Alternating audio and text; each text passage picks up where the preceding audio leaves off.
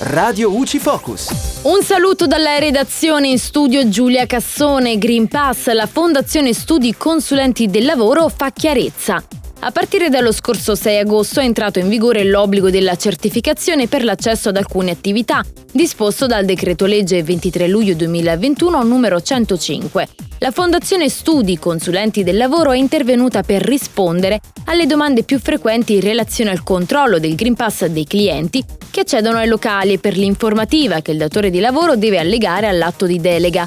Tramite la pubblicazione di un approfondimento del 6 agosto, la Fondazione Studi fornisce le linee guida da seguire per agire nel rispetto degli obblighi per clienti e dipendenti, rimarca le azioni che il datore di lavoro deve effettuare e sottolinea la mancata necessità di aggiornamento dei protocolli anticontagio, che restano invariati dall'introduzione dell'obbligo di Green Pass. Inoltre, nell'approfondimento sono incluse anche le prime indicazioni sull'operatività della certificazione verde dal 1 settembre, contenute nel decreto legge recante misure urgenti per l'esercizio in sicurezza delle attività scolastiche in materia di università e dei trasporti, approvato dal Consiglio dei Ministri del 5 agosto 2021, ma non ancora pubblicato sulla Gazzetta Ufficiale. E dalla redazione tutto al prossimo aggiornamento.